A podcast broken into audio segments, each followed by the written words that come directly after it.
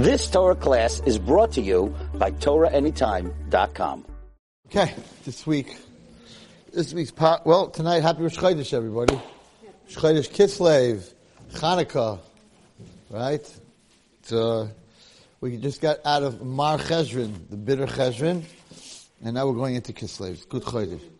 Huh, it was very bitter. Pittsburgh was bitter. Alright, Baruch Hashem, we're, we're now in Rosh Chodesh Kislev, and, um, this week's Pashas, Pashas Toldos. There's no way I could get in one hour what I need to say, but we'll do the best that we can. Ve'ela toldos Yitzchak ben Avram. And these are the children of Yitzchak ben Avram, which is going to be Yaakov and Esav. Avram, is Yitzchak. Avram gave birth to Yitzchak. Very repetitive. It says these are the children of Yitzchak, the son of Avram. And guess what? You know who gave birth to Avram? Who gave- birth to Yitzchak? Avram. Avram is Yitzchak. You just repeat, you just said that. Why are you saying it again? Right? You know Rashi. You went to a good school. You went to a good school. So she said like this. She said, "We'll read Rashi. Why? wh- Ksav Hakosim Yitzchak ben. We know already. So why does it have to say Avram Ha'ez Yitzchak? Lefi Shahayu Litzane. The clowns, the comedians of the generation said, "Me Avimelech nis Abra Sarah." From Avimelech came Sarah. Shari Kama Shoitzim Avram. She was married to Avram for 90 years and they didn't have children. Oh, one night with, uh, with Abimelech, all of a sudden she gets pregnant. Must be That is Abimelech's child.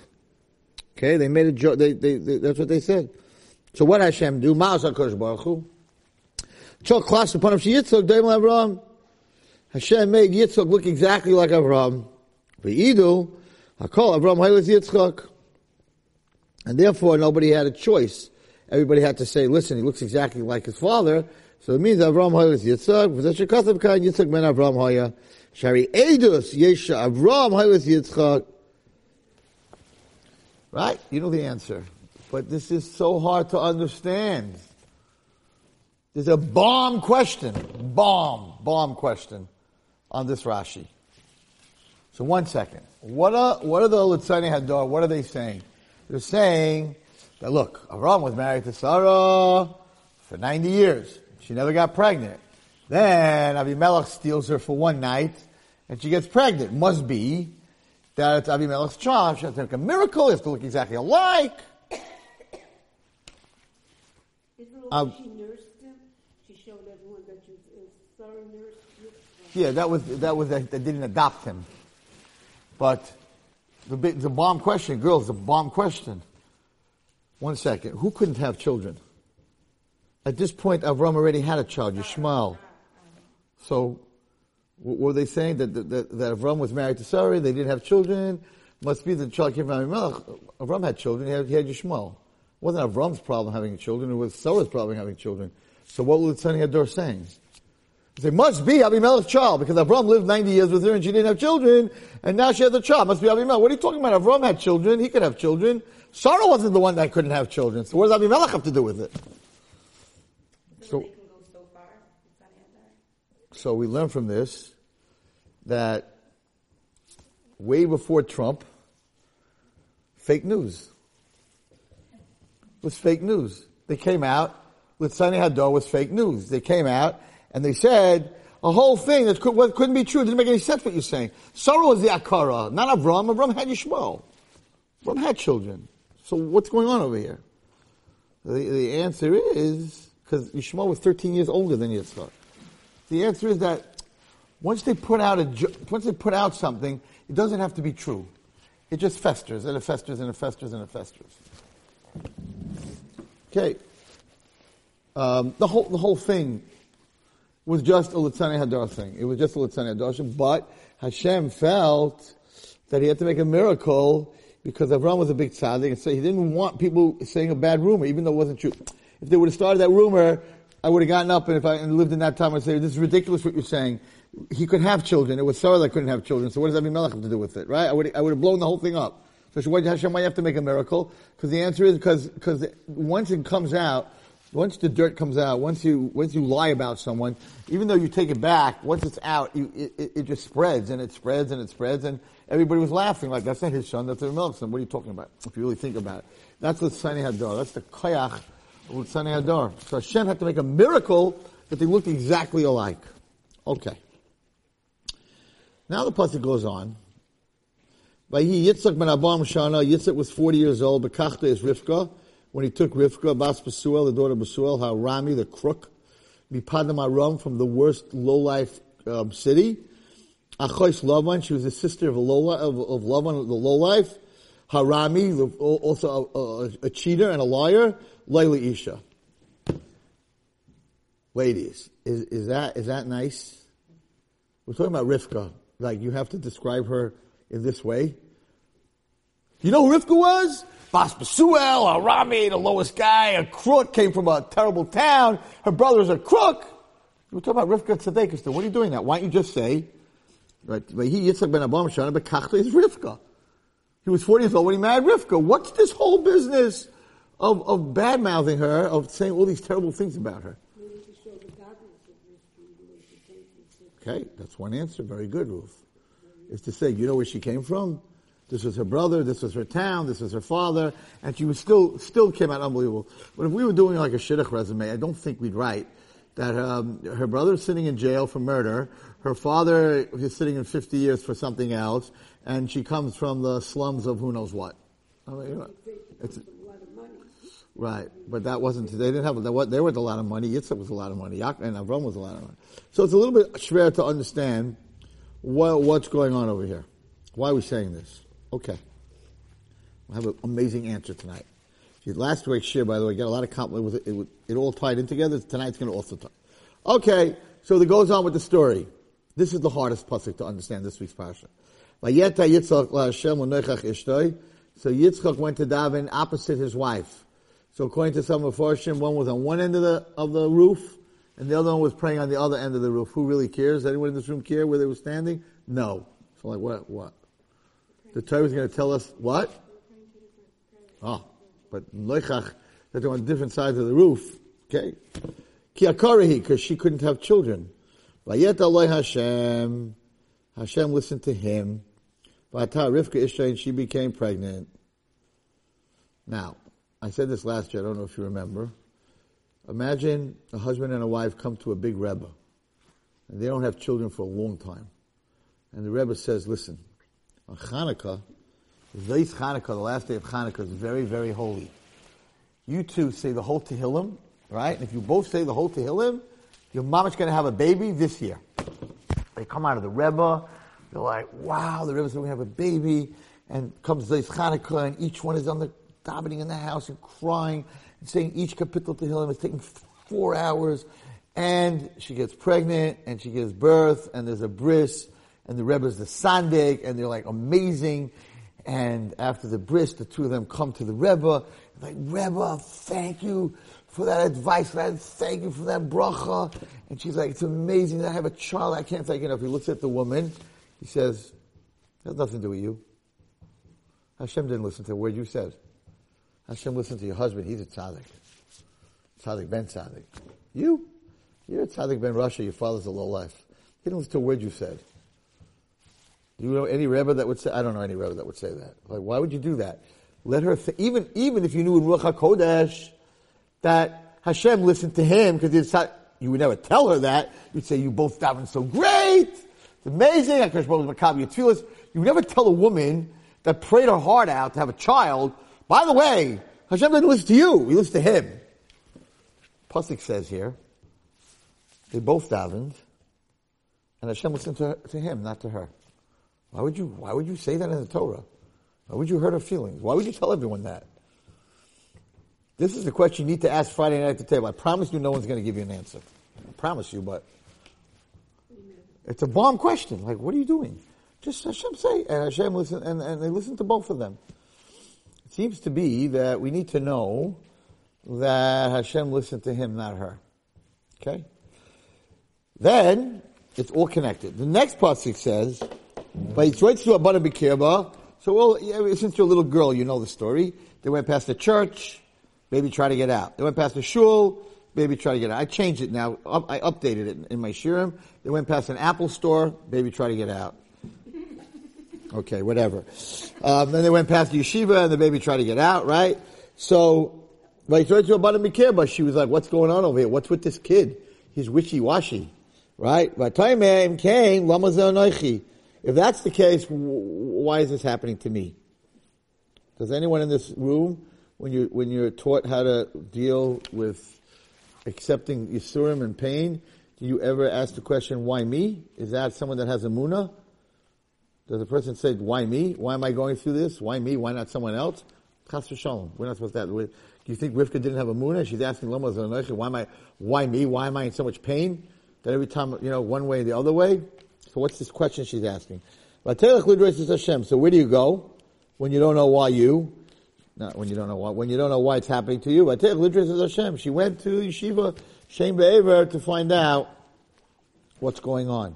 But the word lidrosh is a weird word to be used here. Lidrosh is a drasha. She went to ask a question. What's the lidrosh es Hashem? We're going to answer this all with one answer, which I think is very important in all our lives. So, there was a big argument between Yitzchak and Rivka.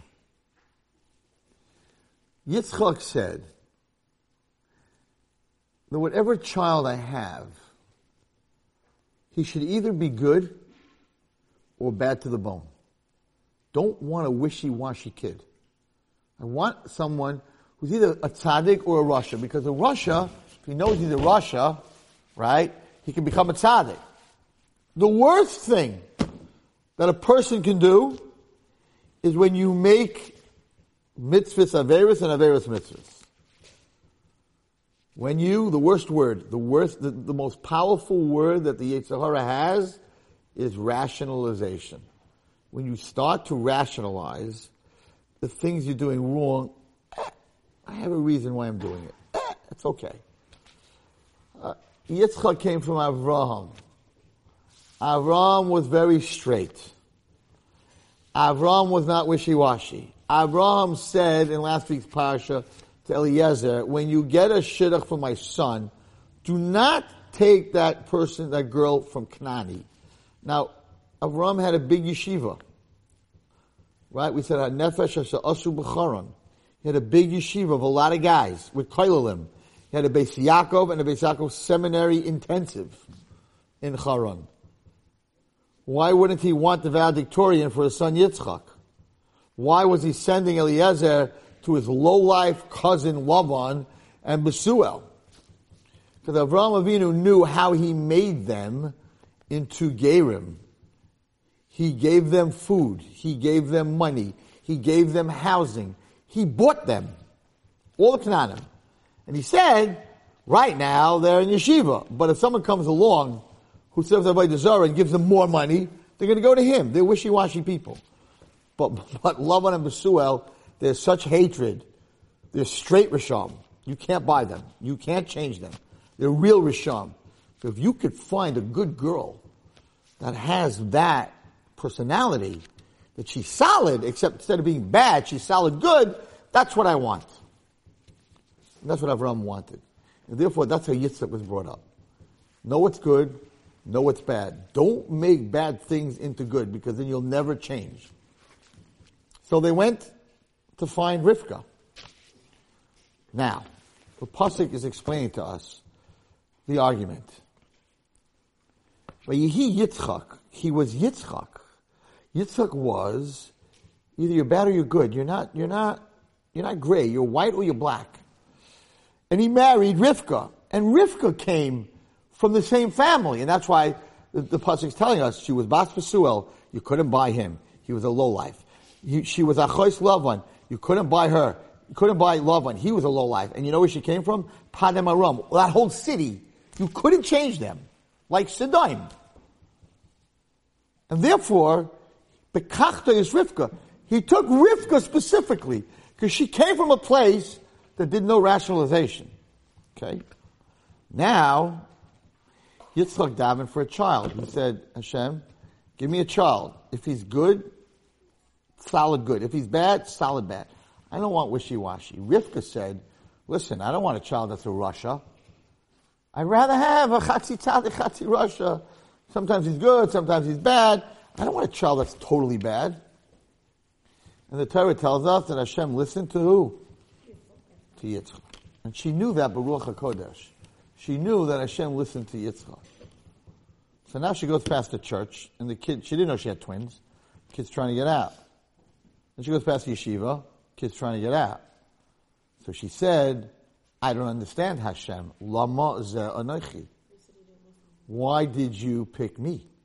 The reason I was picked is not to be a wishy-washy. But now I have a kid that's wishy-washy. But you just said in the Torah, the Ruach HaKodesh, that you listen to Yitzchak. So if you listen to Yitzchak, then my kid is either bad or good. But this kid that I have, he doesn't know what he's doing. He wants to go to church, he wants to go to the movies, and then he wants to go learn yeshiva. So Loma Zeonaichi.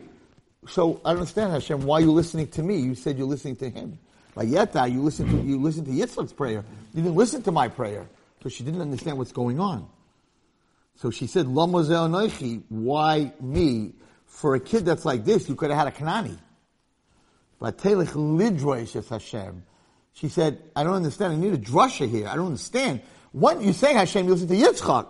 Yitzchak wanted a kid that's either down, bad to the bone or very good. And now you gave me a wishy-washy kid. I, what's the drasha? I don't understand what's going on over here. It wasn't pain. It wasn't about the pain. Why didn't Yitzchak just ask for good? What? Why didn't he just ask for Because he knew there's, there's Bechira. So he said, whatever, whatever the child, and he felt that if the kid's bad, I can flip him.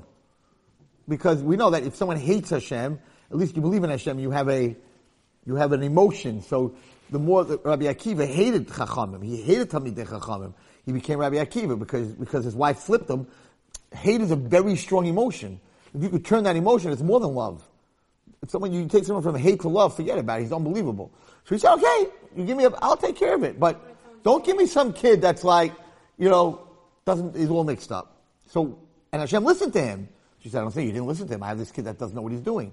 Ah, so she went to Shem Abram and they said, no, Hashem listened to him. You got two kids. One is solidly good and one is solidly bad. They're not mixed up. If it was one kid, we- what are you doing? You go to church and go to yeshiva? But if it's two kids, one was very bad one was very good. So Hashem Taka did listen to Yitzchak Avinu. We see from here that to rationalize is like one of the worst things a person could do because once you rationalize when you do something wrong, you don't do tshuva on it. You make it into something good. I have heard the craziest rationalizations from people that were doing the biggest averas, and they came out that they were tzaddik. Tzaddik. The road to hell is paved with good intentions. That's called rationalization. Yeah, I had to, I had to, I had to tell, you know, this, they asked me a shitta question. I had to tell that she was, you know, she did bad things when she was young. I said, did they ask you if she did bad things when they were young? Or they just asked you for information? Did they ask you specifically? No, but I had to tell them. It's like a mitzvah. Because chas v'shalom, they're going to find out later. I'm like, nah, you're just jealous. You don't tell bad things about people because it's a mitzvah. You made it into a mitzvah, so then you're never going to do tshuva. You're never, you're gonna, you don't feel bad about it. You walk around that. What are you talking about? I'm a tzaddik. So a lot of people do very bad things, and they walk around thinking they're, they're, they're a tzaddik. When you rationalize something, forget about it. You're never going to do tshuva. So Sodom rationalized. That's why Hashem had to destroy them. They rationalized that a person who's collecting tzedakah doesn't accept what Hashem made him poor. So they cut his hands off. Because what are you collecting tzedakah? You're against Hashem. They rationalized everything. So they did bad. Abraham Avinu said they're never going to do tshuva, but Hashem destroyed the world because they were taking little little grapes that were worth less than a penny. They said that's not stealing. I, I can't even repeat the stuff that I've heard. I can't even repeat it because I'm, I'm, I'm, I'm on video. People who did sick averas and they sat in front of me and they and they they, they, they sounded they sounded crazy. And they're like, no, you don't understand. Hashem wanted it, otherwise this wouldn't have happened. I'm like, what are you talking about? You did an Avera. You chose to do this Avera. What are you blaming Hashem? No, it's his plan. It's his this, it's his that. He's my Bashet. I said, you're married to your Bashet. What are you, what's going on? What are you doing? you crazy? No. Bashet. He- Look, I'm working in the same office. He put me and her, me and him next to each other. Why do you think we're next to each other? It must be Min Hashemayim. Min Hashemayim did Gilei Roya. She did adultery. He did the biggest affair in the world. Hashem put you, that, that's what you think? Yeah, otherwise we would have never met. And I could feel he's my soulmate. My husband's not my soulmate. I'm listening to this woman. I'm like, you just committed, you committed the biggest Avera. And she's like, it's a Dekas. It's what Hashem wanted. I was like, you're out of your mind. People can take the worst stuff and make it into mitzvahs. Did he really believe it? Yeah, of course you believe it. That's the, the power of the Satan. Of course you believe it. She believed it. And I've heard, I've heard other stuff like that. Of course you could say, what do you mean I stole? What do you mean I stole? It's, it's, it's, it's from, it's, it's the government's money. And, and they, and they give money to bad people, you know, that don't work and stuff like that. What are you talking about? You're a ganef. No, you don't understand. Yes. I'll tell you, a story story happened to my father. Story happened to my father before I was teaching and speaking and all this other stuff.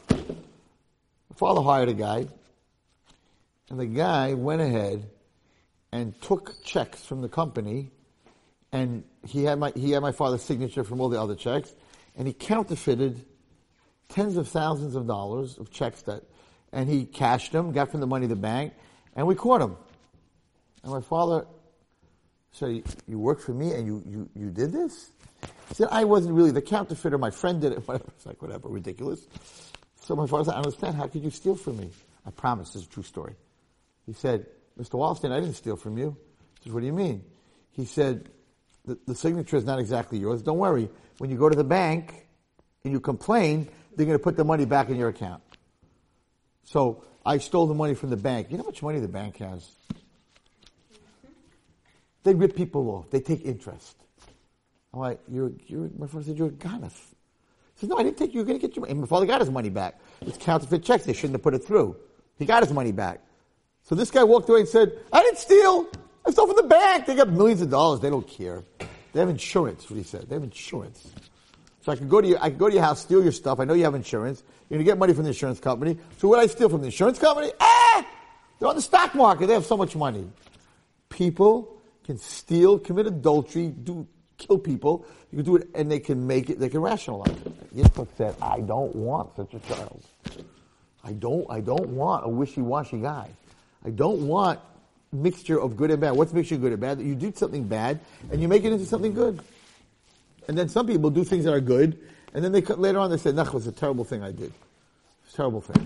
What are you terrible thing? You did a big mitzvah. No, that was a terrible thing." we, we rationalize so much. And this is what was going on over here. And she, she didn't understand what was going on. She said, like, like you picked me because I come from, and that's why the Pasuk says, I come from Lavan. I come from Besuel. I come from a town. No one there could you buy, could you change. They're bad to the bone. So like, what's up with this kid? It wasn't a kid, it was two kids, and they were, one was bad to the bone and one was a big tzaddik. And Yaakov Avinu was emes, and Esav was emes. Esav was a lowlife, murdering lowlife. He did five cardinal averis on the day that Abraham Avinu died. He didn't make believe he was good. When he met Yaakov, he bit his neck. His teeth cracked. He bit his brother's neck. He was going like a vampire. He was going to rip his throat out. There was nothing good about Esav. He didn't play Mr. Nice Guy. That was between him and his father. He was very good. This Kibbutz was on a, on a different level. Give him credit. 100%. Esav was bigger than Yaakov, it says. If Esav would have flipped like his father wanted him to, he would. He, Gemara says, when Mashiach comes, there's four seats. On the, on the, by the Sudas Mashiach, there's four seats. There were, there were really supposed to be four avos. Avram, Yitzchak, Yaakov, Esav. And there's four imahos. Esav was supposed to marry Leah. And Esav comes when Mashiach comes for his seat. He says, this is my chair. I want to sit down in my chair. Of course, they don't let him sit down in his chair. He was big rasha. He was Rome. He destroyed the base of Migdash. So the Gemara says that he says to Hashem or to whoever the Bezdin, Shemaila, he says, what are you talking about? I made the bathhouses that the Jews went into. I made the bridges, right, in Rome that the Jews went over. I paved the roads. So Hashem said, for who did you do that? For the Jews or for you? You did it for you. So in the end, he doesn't get that seat. But he was, he was nobody. He was, Fire for Kibbutz Avim? yeah, sure. His head was buried in the Marsa Machpelah. You never went to Marsa Machpelah? You never saw his head? Oh. You didn't see that, that room with the head in it? I'm kidding. There's no room with the head in it. But his head is there. His no, don't look for why. What are you, you, going to do there? You're going to pray to him, that's for sure. His head rolled in. What's his name? Um, he, he, we're going to talk about it tonight. Why he cut off his head? What? He was deaf, so so stab him. He cut off his head because he didn't. He thought that Esau was saying bad things because he couldn't hear, but he chopped off his head. So they asked, "Why didn't he stab him?" He specifically cho- chopped off his head. You know why he chopped off his head? Because Esau was from the Nachash. And a Nachash, a snake, if you cut its body from the tail, it'll keep living. The only way to kill a snake is to cut its head off. Esau was born with a tattoo on his thigh, a birthmark of a snake. That's how he was born. Because he comes from the Nachash. He comes from the Satan. What does that mean? He didn't, he didn't come from the Satan, he came from Yitzchak, right? But he was, he came from the dark side. So, oh, it's not fair. He didn't have Bechira. He had Bechira. He could have been even bigger than Yaakov. And that's what Yitzchak saw in him. Yitzchak saw his potential, and that's what Yitzchak loved about him. Because Esav, Yaakov was Ishtam, Yeshiva Halam. Sit in yeshiva, sit and learn all day. The real purpose of a, of a Jew in this world is to take the hedjo, to take the psilas, to take the, the, the physical world and make it spiritual. That is the objective of a Jew. So when you take an apple and you make a boy prayer eights, right? So you're taking something physical and you're bringing it into the realm of spirituality. Yaakov sat in spirituality all day.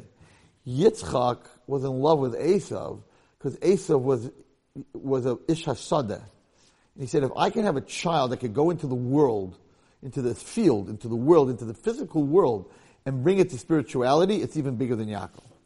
It didn't work in the end. Esav didn't do that. He went into the field, but he became a man of the field. But so Yaakov ended up being bigger than him. But he really thought, Yitzchak really thought that if Esav could do that, and that's why Rivka in this week's parsha, Rivka told Yaakov, go get the bracha. Now, what was the bracha that, that, that he got? It was all physical. It wasn't spiritual. Really, that bracha was supposed to go to Esav. All that. That was supposed to go to Esav, because Esav was supposed to be able to take the physical and make it spiritual. Rivka saw that her son Esav wasn't doing that. But Yaakov was Yoshev Ohalim. So he wasn't either doing that. He wasn't taking the physical and making it spiritual. He was making the spiritual spiritual. So she said, go to your father and get a bracha for physical. And that way, if you get a bracha for physical, Yaakov, you'll have the, the, the ability to do what Asa was supposed to do, which is not, is to take the physical world and make it spiritual. And Asa was very jealous of Yaakov and said, you stole it from me because Asa knew that his job in this world was to take the physical and make it spiritual. And therefore, Yaakov, why did you take this bracha? This is not why you're here. But Rivka understood that Asa wasn't going to do it. So she gave it to Yaakov, and that's how Yaakov got the bracha. Okay.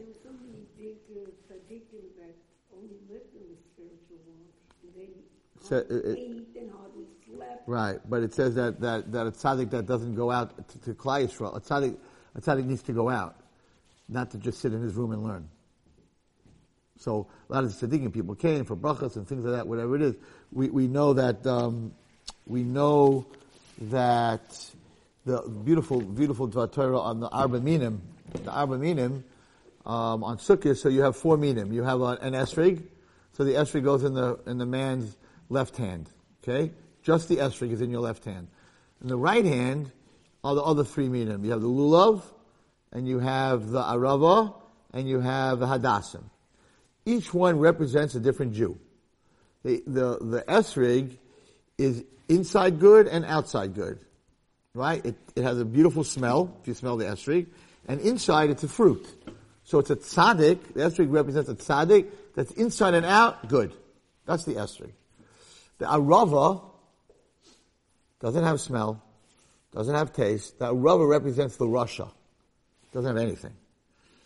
The hadassim, so they're inside they're very bitter, but outside they smell very good. And the lulav comes from a comes from a, a date. So you, you have a rasha, a tzaddik, a person who's good on the inside but bad on the good on the inside, bad on the outside, and a person who's good on the outside and and, and bad on the inside. You have all four kinds of people. One guy's a tzaddik, great guy. Other guy's a rasha, bad guy. Other guy inside is very good, but outside eh, is not so good.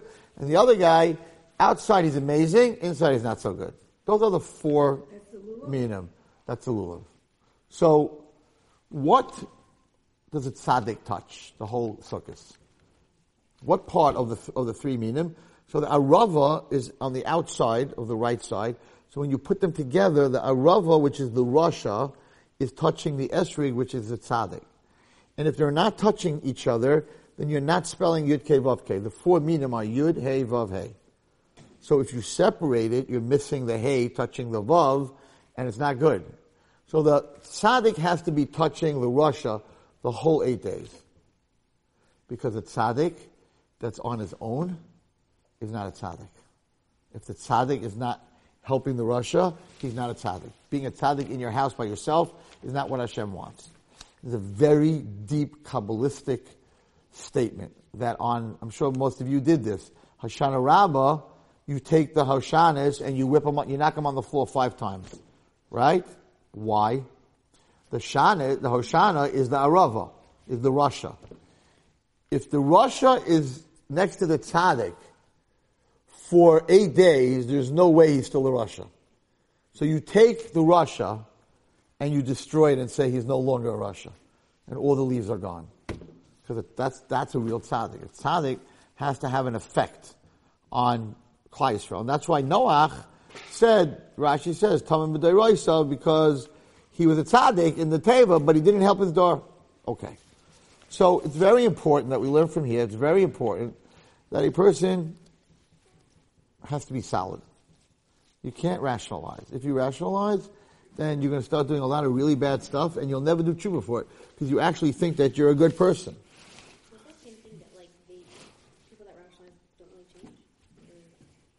People rationalize don't change? They don't. Why should they? They feel good about themselves. What? No. Rationalization is not a midah. It's something that you, it's a protective thing that, that people do. It's, it's checker. It's not a midah. Rationalization is not a midah. It's something that you do. It's like a verb. You're rationalizing. It's, it's, it's, it's an action. Your, your, your midah might be that you're very, you're cheap. And you're rationalizing your cheapness. But the actual rationalization is something that a person is doing. But he doubted that he wanted his kids to be born solid. Right. Solid one way or the other. So it's something Not wishy-washy. So it's something they're born with or not born with? Or He, he, he, that's what he davened for. He doubted that they should be, they shouldn't be, because you have to remember that where, where did Esav come from and how, how, did where how could Esav come from Yitzchak? Because the Pasuk tells us that Rivka came from these creeps. And therefore it was in the spiritual DNA. And therefore it came out. But at the same time, he could have been bigger, much bigger because they, they were so solid in their hatred that they would have been so much more solid in their love. And Esav had a bigger, had a much higher head than Yaakov even. That's why his head got buried in Muslim Makpelah. But why did they chop off his head? Right? So he says here, in the Targum Onkelos Yonis ben Uziel, that Shahayas le'esav demus nachash chakuka al. He had the, the, the picture of a nachash. It seems to be it was like a tattoo, but it wasn't a tattoo. It was a birthmark. Now Amalek Esav. Amalek came from from the children of Esav. Who sheresh nachash hakadmaini.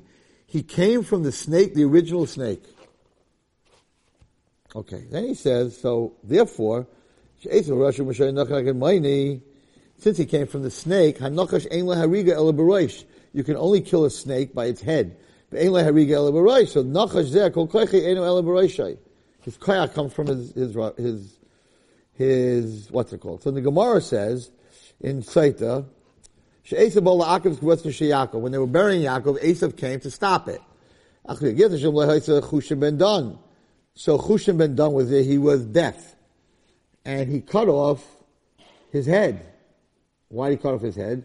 Because he knew that that he knew that Esav was from the Nachash, and the only way to kill him was to chop his head off. Okay. There's a very big thing in Chinuch, in this week's Parsha. It's really very important. How do you have it, how could it be that, and this is a Medrash, um, Tanchuma, and it's very hard to understand, but it's very real. So I would never say this on my own, But being that it's a medrash, it's also a medrash in Shir Hashirim, in Medrash Rabbah, the beginning of Shir Hashirim. And the question is, how does a Yitzchak and Rivka have an Esav? Bottom line. Even if he comes from Besuel, but they brought him up. So how, how could it be that they, you know, people always think like, how could such a good family have a kid off the derech? What's your question? You're talking about Rivka and Yitzchak. How could they have an Esav? He's not, he wasn't only off the derech, he like did every avera you can imagine. So they asked the question. Put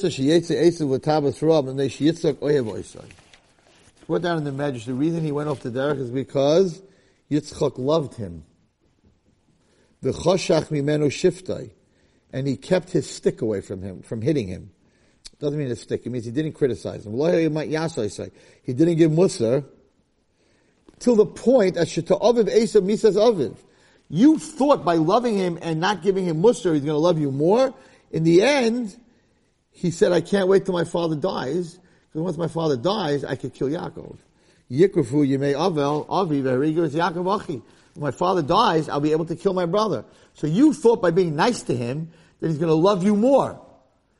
Just the opposite. He can't wait till you die. Well, Yaakov, but Yaakov, Lamdu Yitzchak Torah. Yitzchak did learn with Yaakov. And when he was learning with him, he criticized him and he disciplined him. The chol hamiyaser the more you give musar and discipline your child, haben aval the more your children will love you. Boundaries, boundaries, boundaries. Consequence, consequence, consequence. In our generation, the psychology world and the whole world says, give your kids whatever they want. Don't ever say no. They want to wear pants, buy them the pants. Whatever they want to buy, they want to smoke pot, buy them the pot. Whatever they want, give them unconditional love. Well, you know how you know if something works? You look, when you do an experiment, you look at the results. How are we doing, this generation? Every kid's in therapy, every kid's on Prozac, every kid's depressed, anxious, eating disorders. You cannot get to a therapist. You can't. I call them up and you get that tape. Hi, I'm full. Please call this and this, you know, or hi, if it's an emergency, call 911 and go to your closest hospital. That's what I'm paying you $250 a week for? Tell me to go to the closest hospital? The whole world, the whole world's cracking up. Can't, psych wards are full. Everything's full. So, I'm not right. Well, I have nothing to say. I just want to say that the results of this experiment of unconditional love is really not working. So, just look at the results. It's not a psychology. Is it good? Isn't it good? Kids have to have boundaries and kids have to have consequences and you're allowed to say no. Hashem says no. Always get yes. It would be great if Hashem gave you whatever you wanted. No. Everybody would believe in God then. There'd be no atheists. But it's not, it's not the way, it's not the way life works. So Esav, he never mustered Esav. He loved Esav. He never told him what to do. Yaakov got it. Yaakov got it. Why? So I'll tell you something interesting. The kid that's the most like you, you like the least. Because he reminds you of you. The kid that's so different than you, you like the most. Because it's exciting. It's a new person. Yitzchak sat and learned his whole life. And all of a sudden he has this guy who's hunting He's got stories. He's coming in from the field. You know what happened today? It's exciting. Wow. Look at how exciting Esav is. Rivka came from a house that was very exciting. And all of a sudden she had the son that was, that was sitting and learning the whole time. That was exciting for her. Vayehav Rivka is Yitzchak, but as Yaakov, Vayehav Yitzchak is Esav.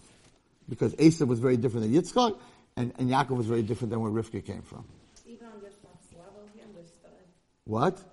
No, Yitzchak, Yitzchak thought that Esav would be the man that would take this world and making Kaddish. He didn't know that. Because he kept coming in and asking him all kinds of halachic questions. and making believe. And this is a very big question. We're going to learn how, how you don't fool Yitzchak. Like, yeah, Ruach HaKodesh. So, like, how did that work? Okay, anyway. So, According to something, someone told me that it says the Torah whatever, that God has inclination that wants to kill his parents. Is that from here, statement? no. It doesn't say? No, I, I don't think so. No. Why does a child have an inclination to kill his parents? So, so the so it's brought down. What, what what you're saying is a medrash, and the medrash says the following: Why do you have to give? A, why do you have to give a child a mitzvah of kibbut of aim? Shouldn't he love his parents without a mitzvah? And the answer is because Adam did not have a father. Adam only had a child. So Adam was created in his DNA. He didn't have love for a father because there was no father. But no, that's not the way. Yeah, so he didn't have love for a father, right? So a child, a child doesn't have love, but Adam was created, he had love for his child. He had no father, but he had a child. So he loved his child, but he didn't love his father because he had no father. So automatically his children, right, didn't have the DNA in them to love a father or mother. Because they didn't have, Adam and Chava didn't have a father or mother. Hashem created them. So it wasn't in their DNA. So we love our children automatically, but you have to give them a mitzvah of kibbut of aim because they will they don't love their children their parents automatically because Adam didn't have parents, so it wasn't put into him to love automatically. But I don't know about the killing part. I don't know that part. Okay, so anyway, so so it's brought down in Mishlei, the one who spared the rod, spoiled the child. That's where it comes from. Okay, then he says, interesting, um, in the Sefer Be'er Maim Chaim, Rabbi Meir Miprim who was a famous Rebbe. He had a child that was off the derech. And it was hard for, that, to have a child with such a person like him. Alpha Pikain, Hizlik Oisai B'Mazonis Muvushim. He gave him food, and he gave him um, clothing. Whatever the kid needed, he gave it to them. And he, he loved him. And he would get up every single morning, and he would dive into HaKadosh Baruch Hu, that his child should come back and doing tshuva, and, and Hashem listened through tefillah, and, and, um, this, this son did tshuva. The same thing happened. He said that Avraham also gave Musa to Yitzchak, and he taught him Torah, and Yitzchak became Yitzchak.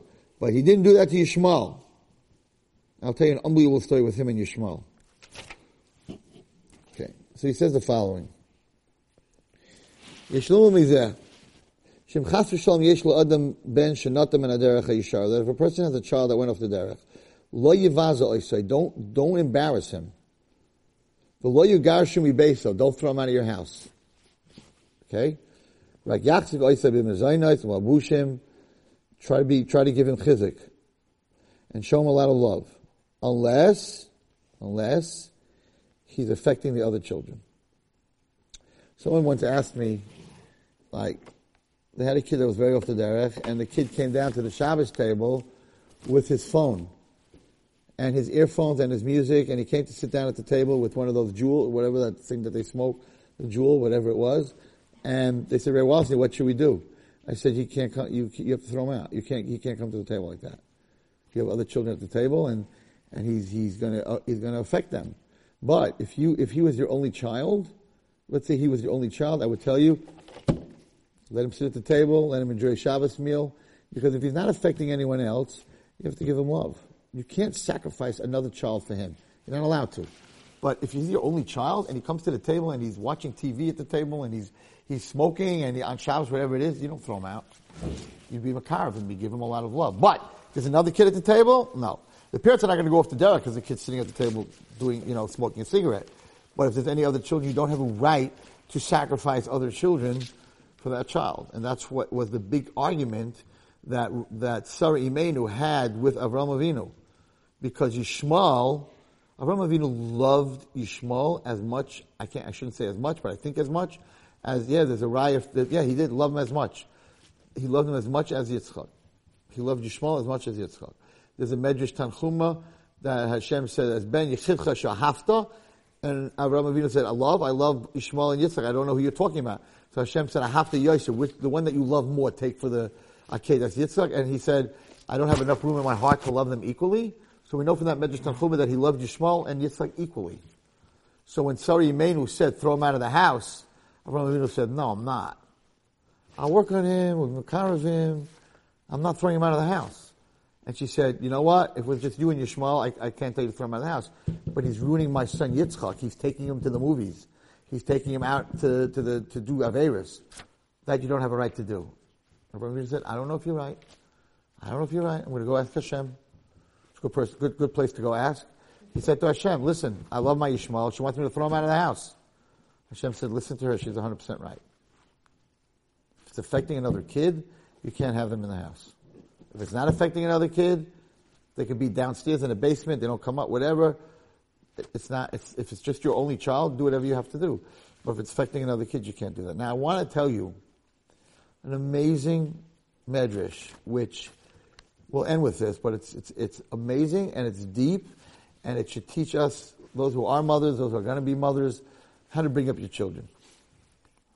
So Avram Avinu threw Yishmael out of the house. Of course, Yishmael didn't love him for that. He threw him out of the house and he didn't give him anything. No money, nothing. Some water, some bread, whatever it is. And he threw Hagar and he threw him, they both out of the house. And they were, he was dying. Hashem had to save him. He was, he was in very bad shape. So Abraham Avinu asked Sarah Imenu, listen, I did what you told me to do, but I miss him. I want to visit him. I want to go visit Yishmael. Listen to what happened. Abraham Avinu bought Levakas Yishmael. He says, I want to bring you something that's a pella from Pirkei de Rabbi Eliezer. Pirkei de Rabbi Eliezer, it's called. Pirkei de Rabbi Eliezer. He said, Achigirish Avram as Yishmael mibeso. After Avram threw Ishmael from his house, the Shachach Avram imenu, you should know that Avram didn't forget his child. And he actually went to visit him. Ben Chav Zayin Shana HaYishmael Mishiyetzim Beis Avram. When Avram threw him out of the house, he was 27 years old. Shalach Yishmael Lokach Leisha Me'avas Moav. So Yishmael went on his own and he married a girl from Moav. Now what was the midah of Moav, everybody? Why aren't we allowed to marry a Moavi? Because they're kafrit, because they don't give people to eat. We went by, we asked for food and water, and they said no. So, all the people Yishmael married, he married a girl from that, from that, from that, uh, nation. What was her name? Isa. Isa Shema. Her name was Isa. After three years, so now Yishmael was 30. Halach Avram Leroy says Yishmael, but no, he went to see Yishmael his son. But before that, Sarah made him swear that when you go to visit your son, you will not get off the camel. Because she knew that if he gets the camel, he's going to spend too much time with him, and there's going to be trouble Avram coming back without Ishmael. V'nishba, with Sarah, he swore to Sarah, he will not get off the camel, b'makam shishmael shoyisham, in Ishmael's house. Okay, it took him a half a day, and Avram Avinu got to where Yishmael lived. Umatzasham ishtay Yishmael, and he met this Ya Isa, this wife. He said to, he said to her, where's your, where's your husband Yishmael? Amalo, she said to Avram, Halachu v'ima lehavi peres tomorrow min midbar. Yishmael and his mother Hagar, which was Avram's wife, went into the midbar to collect dates. Amalah, so Avram Avinu said to her, to Ida, Tnili mat lechem mayim. Could you give me a little bread and a little water? Ki ayefa nafshi midbar. I'm very hungry, I'm very thirsty, I just went through the desert. Amalei, she said to Avram Avinu, Ein lechem ve'ein mayim.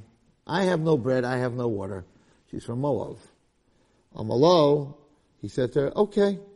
Kishiyaba Yishmael, when Yishmael comes back, my son, to please tell him the following message. Tell him an old man came from Israel, to see him.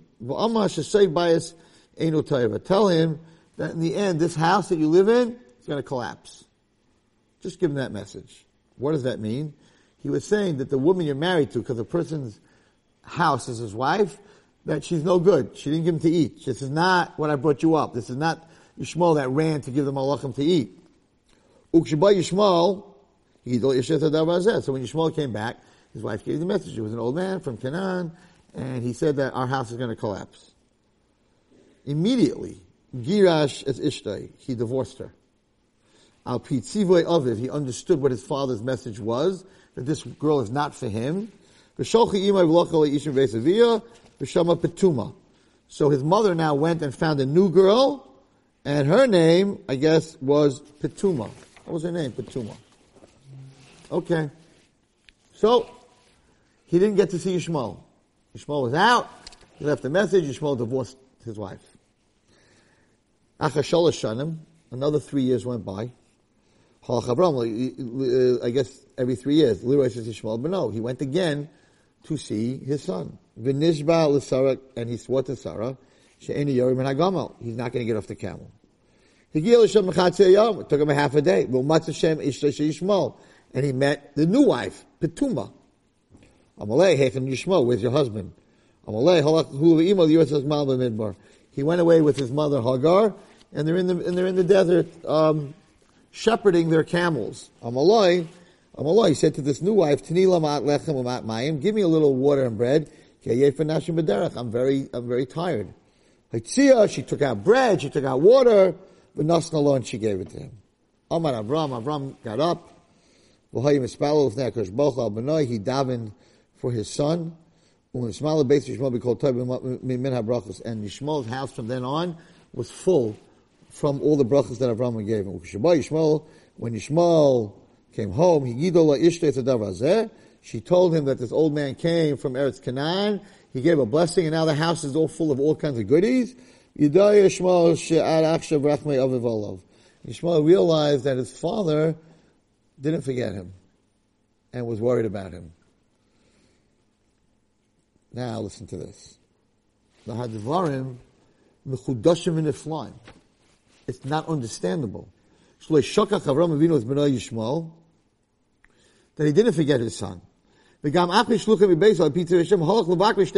see he went twice to visit him. Now here's the part. He gave him Musar. One second. You threw him out of your house. And now you're coming and telling him you don't like his wife? He's going to care what you tell him? You threw me out of your house, now you're telling me about my shidduch? You don't like she didn't give me to eat? You don't like she didn't give me to drink? What's it your business? You threw me out of your house! And we see that Yishmael immediately divorced her. So he took Musa from his father, who threw him out of his house. He said, it's a Pella. It's a Pella. Well, anyone in our generation, parents throw you out of the house and they tell you, oh, the girl you're going with, oh, she's not good for you. Get out of my life. Throw me out of my house and now you're telling me Musa? Nobody would ever listen to something like that. Yishmael. You Listen to his father. We should learn from this an unbelievable Musar. When Yishmael realized, and I, I, spoke about it this week to parents, when Yishmael realized that his father loved him, he did tshuva. And we know that Yishmael died at Tzaddik. Why did he do tshuva? Because his father came to visit him, a big deal. But his father said, listen to me, your house is going to collapse. She's not giving anyone to eat. It's not going to be a house with bracha. Disciplining your children and giving them the right message means you love them. Avraham Avinu should have just left and said, okay, it's not my business. I threw the kid out of my house. I'm not going to tell him who to marry. Avraham said, but it's my child. And if he's, if he's going to continue doing this, he, he, his house is going to collapse. A house without chesed. So even though he probably hates me, I have unconditional love. What is unconditional love? This is the mistake of our generation. Everyone thinks unconditional love means that you give the kid whatever he wants. That's conditional love. Why am I giving you whatever you want? Because I want you to love me. Because I'm scared if you ask me for something, I don't give it to you, you're not going to like me, you're not going to talk to me anymore. So I'm giving it to you on the condition that you love me. If a kid would say, I don't care what you give me, I'm never going to talk to you and I hate your guts, you're not giving him anything. They have these drachim, these people now are saying like, you have to, yeah, even bad stuff they want, you have to buy it for them. If it's traits, you have to buy it for them. All this stuff. What are you doing to the kid? You're hurting him. That's conditional love. Why am, if you're asking me to buy you a tray for Frank, and I'm a frum person, why would I buy a tray for Frank for my own kid? Because I want my kid to talk to me. and I want my kid to love me. So it's on the condition, that's not unconditional love, it's on the condition that because I'm doing this for you, you're going to talk to me and love me. What's unconditional love? Even if you don't ever talk to me again, I'm going to take care of you. I'm going to do something you may not like, and you may not talk to me. I just had the story before I came to this shiur. tell you a story just happened. Mama's driving to this shiur. There's a girl who came to a rabbi, and she told him about a terrible thing that happened to her when she was young. And she said, You cannot tell this to anyone. You cannot tell this to anyone. And he said, Okay, I won't. And if he doesn't tell this to anyone, if he doesn't get her into therapy, she will end up probably hurting herself or leaving this world. It's mamish bekuach nefesh, what happened to her, and she doesn't have a therapist, and he needs to get her to a therapist, but her parents won't let her go to the therapist. And I said, you need to call the parents. And she said, the first thing the girl said when she walked in is, you're allowed to tell my parents what I told you. I said, listen to me. You need to tell her parents. But she will never talk to me again. I said, who cares? This is not about friends. This girl's life is in danger. But she's not going to like me anymore. I'm like, that's not unconditional love. Unconditional love means I'm going to save your life even though you'll hate my guts and you'll never talk to me again. Conditional love is, oh, if you like me, I'll do it. So what we look at as unconditional love is the most conditional love. I'll give you whatever you want as long as you shut up, as long as you behave, as long as you love me, as long as you talk to me. That's on, on condition. Unconditional love means, I don't care how much you hate me, I'm going to take care of you. It's about helping you. It's not about your relationship. Like, of course I want you to like me. But if you're going to hate me because I saved your life, hate me. Don't ever talk to me again. The main thing is that I saved your life. Avram Avinu comes to Yishmael. He threw him out of the house, and now you're telling him, get rid of your wife? It's unconditional love. Yishmael, you don't want to ever talk to me again, and you can't believe that I'm giving you Musar? Be it, but get rid of her. And Yishmael was able to see that, and he was able to see through that, and he did tshuva. And he died by doing with after he did tshuva. So he says it inside. Isn't that Rabbi Wallerstein's psychology and why you, unconditional love means sometimes saying no. And I know you're not going to like me for it. On my way here tonight, even as I'm parking, there's a girl, and she's probably listening. And she calls me all the time. And she's very angry at Hashem. And she's in a very bad place. And I keep trying all everything just by phone and it doesn't work. And I'm being so nice. And I'm listening so much. And she's getting worse.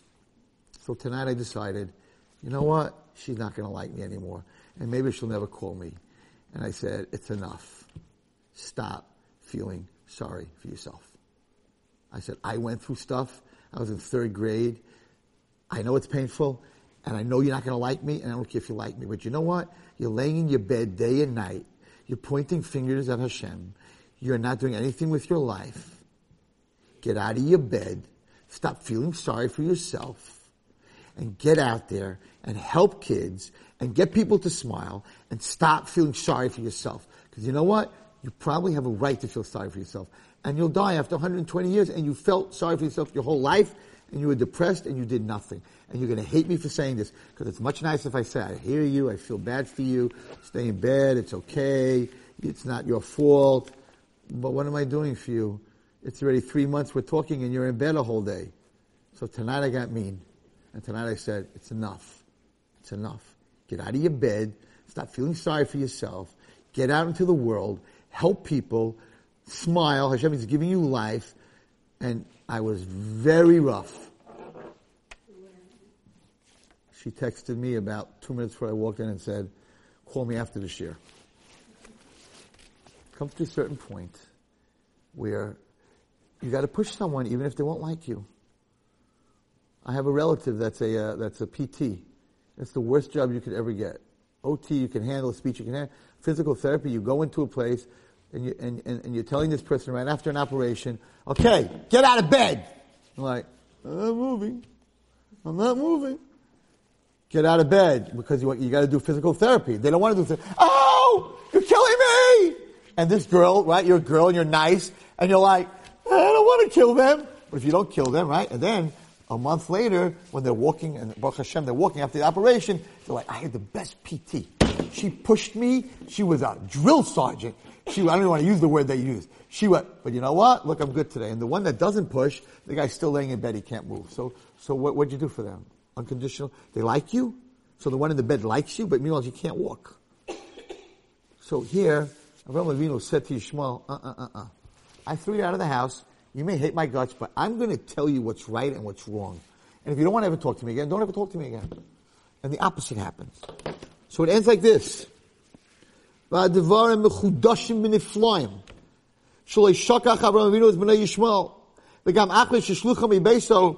After he sent him out of his house, al pitziv Hashem, because Hashem said so, he visited him two times. He gave him musar. And ishtoi, and he pretty much told him to divorce his wife, v'kach asa. Who musar hasechel gadol. He said, shul b'soif chazah yishmal b'tshuva. In the end, he did tshuva. What? Who's saying this is in the, the, the Sefer Oitzer place HaTorah, and it's coming from Pirkei d'Rebbe Eliezer. Very holy. Versteh everybody. You gotta say it the way, the way it is. The great, the greatness is not only on Av- Avram Avinu here. The greatness is on Yishmael. It's mashma from here that Avram knew how to bring up his children. That Yishmael listened. Another kid wouldn't have listened. But he knew that his father loved him. How do you know his father loved him? The main thing here was that he realized my dad didn't forget me. He came to visit me, I wasn't there. He came to visit me, I wasn't there. But when he was there, he sent me a very important message. And Patuma, the word Patuma, her name, Patuma means to stuff. So her name was a person that gives food. The other one was from Moab, was not to give food. You don't have to be scared to, to, to this, even though it's abusive to tell your child no. It's abuse. Many times it's abuse to tell your child yes. Not to tell your child no. Many times it's abuse to tell your child yes. Because children need to know their boundaries. And, and if you give them everything, then when they get married, they expect from their wives everything. And when they have a job, they expect everything from their bit, from their boss. And they're going to have a miserable marriage. They're never going to be able to keep a job. What, what, what are you doing? What are you being mechanech them for? So I say, experiment is failing huge. And when I grew up, we did not have this at all. And you can say it's different times. What does it mean different times? What does it mean? What it means is that in our day and age, if you discipline and you say no, you're a bad person. Times didn't change. The psychology changed. Times changed also. What does that mean? Kids have to contend with the level, Because we ain't let it. Oh, we didn't, we didn't, I didn't have problems. not like today. I not like today? You want me to tell you my problems? I, I know. They were not what? Oh, what? I, I had a, I had a phone. I had a car. I had a bicycle. I had rollerblades. I had nothing. Nothing. What are you saying? What's going on? But on the good side, but on the good side, they have so much. All the killings, the terrorists, it works on the kids' minds. They can have roller skates, they can have everything, and it doesn't matter. It's, there's a lot of There was nothing- there- also one in the world. And, and there was, oh, there was no bad stuff going on when we were Not growing like- up. Like. There was different bad stuff. Nothing like now. My parents, ca- my parents came out of the Holocaust. What are you saying? Bad stuff? You want bad stuff? I'll give you bad stuff. My mother-in-law sat at, at a BCA, my high school Shabbaton. She came to my house. And I had a Shabbaton in my house. My high school, right? And all the girls were sitting there, whatever. They went through their trauma, they did. And some of them were smoking. She's a from lady who went through the Holocaust, who walked, who walked from, who was, who was marched from Poland to Siberia and lost everyone on the way. Okay? And she ended up in, in, in, in the worst of the worst. And, and, and so I had my Shabbaton and there was some girl smoking in the back and, and she said like, what's going on here? And I said, I said, Bobby, I call her Bobby, I said, Bobby, you have to understand, they went through trauma. And she looked at me like I was from Mars. Oh, they went through trauma? What's their trauma? I said there was some abuse. And she goes, abuse? Do, do you know what, what they did to us, the, the, the soldiers? Do you know what we went through in the Holocaust? They, they're feeling sorry for themselves. She says, we didn't feel sorry for ourselves. We said to Hillam, we didn't take a cigarette. We didn't smoke on Shabbos. She said, you want trauma? I lost everything. I lost everything. Everyone died. She said they were laying on the side from diphtheria and other things, skeletons and, and dead people all over the place. She said, I feel sorry for myself. I feel sorry for myself. And you know what? If the Holocaust generation didn't pick their heads up and get out of bed in the morning and go to work, all of us wouldn't be here today. So I don't know if the times changed. We spear the rod and spoil the child. And, and we don't know how to say no. And therefore, our, our, our children don't have boundaries. And it's very hard. It is very hard. It's not, it's, it's, I don't know about the times. I think it's just, of course, Yetzer Hara. I'm not talking about Yetzer Hara. I'm talking mental health. I'm not talking about doing Averis. Yes, it's much easier today to do an Avera than I was growing up. Because you have an iPhone, you can watch anything, you can do anything, you can talk to a girl. For us to talk to a girl was a whole night. You have to go to the woods and she was on one side of the window and this and that and, and, and, and, and like, the worst thing we did, the worst thing I was in camp, I was, I had a day off right in camp and we were like really bad guys on a day off. So we went to Swan Lake and the girls from the girls camp went to Swan Lake, but you couldn't talk to them. So we took our boat, our little motorboat, and we went around their boat and made waves. That was it. that was like, whoa! We shook them up. Couldn't talk to them. We'd get kicked out of camp. So that part, Yetzer Hara part, you're 100% right. That changed drastically. It did. It changed drastically. Yetzer Hara today, it's not normal. You say one word Lashon Hara on what, on, on, on one of these things, and a million people see the Lashon Hara. That's for sure. Averis, we didn't have this challenge. I, I was not challenged with, they didn't have movies. There was no movies. Where were they going to see a movie? Uh, as kids, we had a television that you had to get up and change the channel. There was no remote. That's how far I go back. It was black and white. The Wizard of Oz was in black and white. They colored it later. And you had to get up and change the channel. And guess what? Television went off at what time? At midnight. No more, there was no channels till seven in the morning. Every channel would just have the American flag waving. Can you imagine such a thing? From 12 o'clock till seven in the morning, no channels. There was no channels. There was no, there was no movies. We, there was no, I lived in Monsey. They had a drive-in movie. Right? So, I have to admit that we were, we were troublemakers. They had a drive-in movie. Drive-in movie is a big movie screen. And then everyone parks their car, you know, all the goyim. And then they have this like microphone you put in the car and you sit in there and you eat and you watch this big huge screen. We cut out of yeshiva one night and we said we don't want to go see. Was I don't know what it was, Godzilla. It was like like a monster movie, whatever. And so, but but we didn't have a car, so we stood all the way in the back. Stood, we stood. Oh yeah, we didn't have a car. So all the cars were parked, we stood all the way in the back, and we didn't have sound because we didn't have a car, and you have to you have to pay. So we watched the four of us watched this movie, but we had no sound. so on the way back to yeshiva, we were all arguing what they were saying. And Godzilla was anyway Chinese, whatever it was. And I was like, no, that guy was screaming. He said, no, he wasn't screaming. And like four guys watched the movie and all four guys had a different movie. Okay? It was a drive-in. You had to walk. You had to do. And I remember she was going to call me. I heard what you said. I knew you guys cut Stater. But whatever. I hope he doesn't hear the share. But today, yeah, there's no comparison. That roof, no, to do an Avera today is so much easier. There's nothing to talk about. But as far as being brought up, our parents, parents went to Holocaust. They went through the greatest traumas in the world. So it, it's just a it's just a world of of you're not allowed to say no. And you know, a slave, slave, the one word he can't say is no. A free person can say no. A slave has to say yes all day. Yes, master. Yes, sir. Yes, master. Yes, sir. Yes, master. The word yes is for slaves. The word no is for free people. So you're going to be a slave to your children? and everything's yes, and a slave to everybody, everything's yes, and you're a slave. Being free is the ability to say, Shefala, you have to earn it. There's a consequence. What a terrible word. That word doesn't exist. There are no consequences. Consequences? Chas v'shalom. Chas v'shalom. A consequence? Yeah, yeah, you're not allowed to have a consequence. That's the basis. This, this is a very important Dvar Torah on Yishmael because, because Avraham Avinu brought up his child even after I threw you out. If I give you Musar, he listened to him. But the word that he says in here, which we have to leave with, is that Yishmael realized that his father didn't forget him, and therefore he did tshuva. Every child, no matter how off the derech they are, no matter what they are, they need to know that you love them, and that you're thinking about them all the time, and you didn't forget them. And that's what brought Yishmael back. What brought back Yishmael is, I didn't meet my, he didn't meet him. He went twice, he didn't meet him. But he left him a message that I love you. How did he leave him a message that I love you? Tell over what I told you, he told his wife. Tell him that you're no good. She didn't realize what she was saying. Tell him that I still care enough to tell him that your house is going to collapse. That's what brought Yishmael back. knowing that his father still cared. How did he know his father still cared? Did he leave him roses? No. His father told me a message, gave me discipline, and told me what I need to do. And that means a person loves somebody else.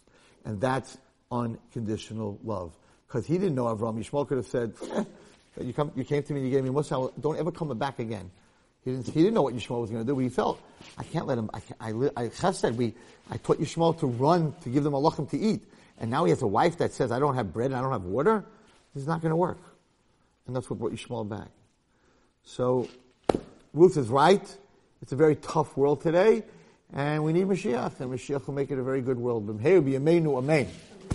You've just experienced another Torah class brought to you by TorahAnytime.com.